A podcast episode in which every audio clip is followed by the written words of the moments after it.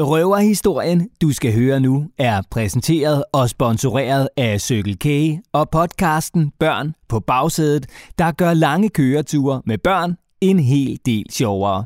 Udover røverhistorier, så kan du i podcasten Børn på bagsædet også høre sjove quizzer, hvor børnene kan dyste mod de voksne, og masser af vittigheder til køreturen.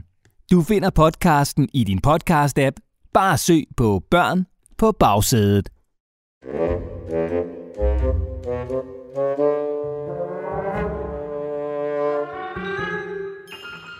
Nu skal du høre historien om noget stort og stærkt og lidt farligt.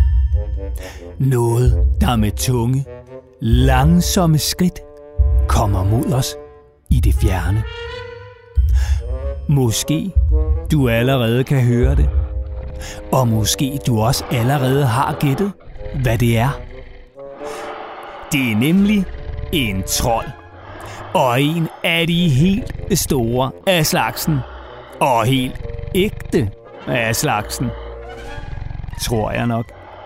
For selvom det kunne være ret fedt at sige, at man har set en vaskeægte trold, så er det lidt svært.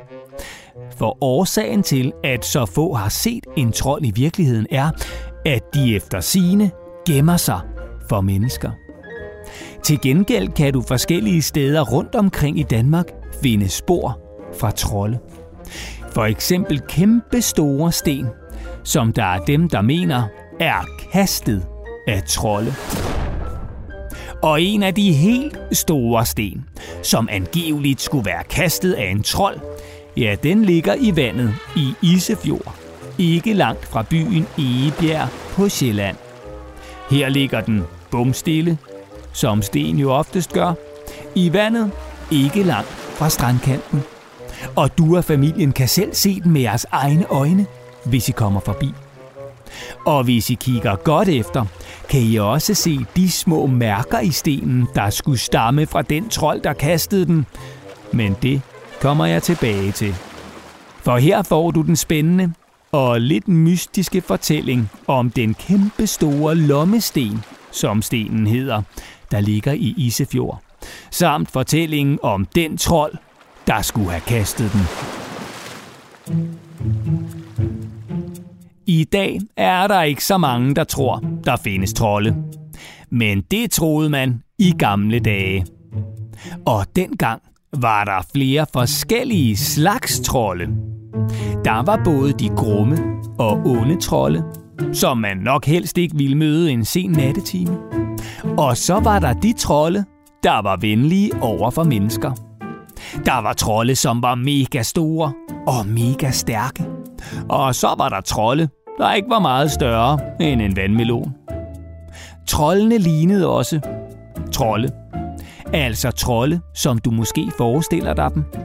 Med pels over det meste af kroppen. Og store ører og en stor næse, som de var rigtig gode til at lugte med. Men på trods af, at det rigtig mange mennesker i gamle dage troede på trolde, ja, så var det alligevel de færreste, der rent faktisk havde set en trold med egne øjne. For trolde ville nemlig allerhelst gemme sig for mennesker, og kom kun frem, når det var mørkt. Så man skulle altså være sygt heldig, eller uheldig, alt efter om det var en af de gode eller onde, hvis man skulle se en trold. Hvis de altså eksisterede. For det er jo ikke helt sikkert. Hvad der til gengæld eksisterer, og som du kan se med dine egne øjne den dag i dag, er troldesten, som findes forskellige steder i landet. Sten, som man altså mener er blevet kastet af trolde. Og en af de sten ligger altså i Isefjord på Sjælland. Og en fjord, ja det er sådan en slags stor sø, der hænger sammen med havet. Den store sten i Isefjord hedder Lommestenen. Og ifølge fortællingen, ja, så skulle den være kastet af en trold, der i gamle dage holdt til på halvøen Hornsherred, der ligger ud til Isefjord. Og der skulle i den grad en stor trold til at kaste stenen. For det er nemlig en ordentlig krabat. Lommestenen er cirka 3 meter høj, og er altså en hel del højere end dig, din mor og far. Du kan jo selv prøve at måle efter. Nå, men på Hornsherred boede altså den her trold. Her levede trolden det gode troldeliv, når den da ikke lige blev forstyrret af kirkeklokkerne på Egebjerg Kirke på den anden side af fjorden. For hvis der er noget trolde virkelig hader, ja, så er det lyden af kirkeklokker. De hader dem nok sådan cirka lige så meget, som du hader at få besked på at rydde op på dit værelse og spise udkogte grøntsager. Ja, cirka lige så meget hader troldelyden af kirkeklokker. Så det er altså ret meget. Nå, men denne her trold var altså kæmpestor. Og derfor var de sten, han fandt og puttede i sine troldelommer, også kæmpestore.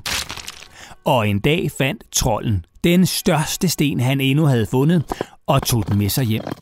Og han var næsten kommet hjem, da han igen blev forstyrret af den irriterende lyd af kirkeklokkerne. Og trolden blev sur. Så sur, at han tog et fast greb om den store sten, han lige havde fundet, sigtede efter kirketårnet i det fjerne, og så kastede han alt, hvad han kunne. I håb om at ramme kirken, og på den måde få kirkeklokkerne til at stoppe med at ringe. Men ak og ved. Stenen ramte et træ, der væltede, og i stedet for at ramme kirketårnet, ja, så styrtede stenen i stedet ned i Isefjord. Det lykkedes altså ikke for den store trold at stoppe lyden af kirkeklokkerne.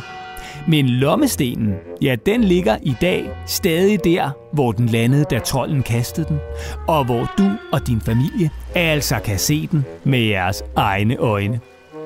Og når I kommer forbi, så husk at kigge godt efter.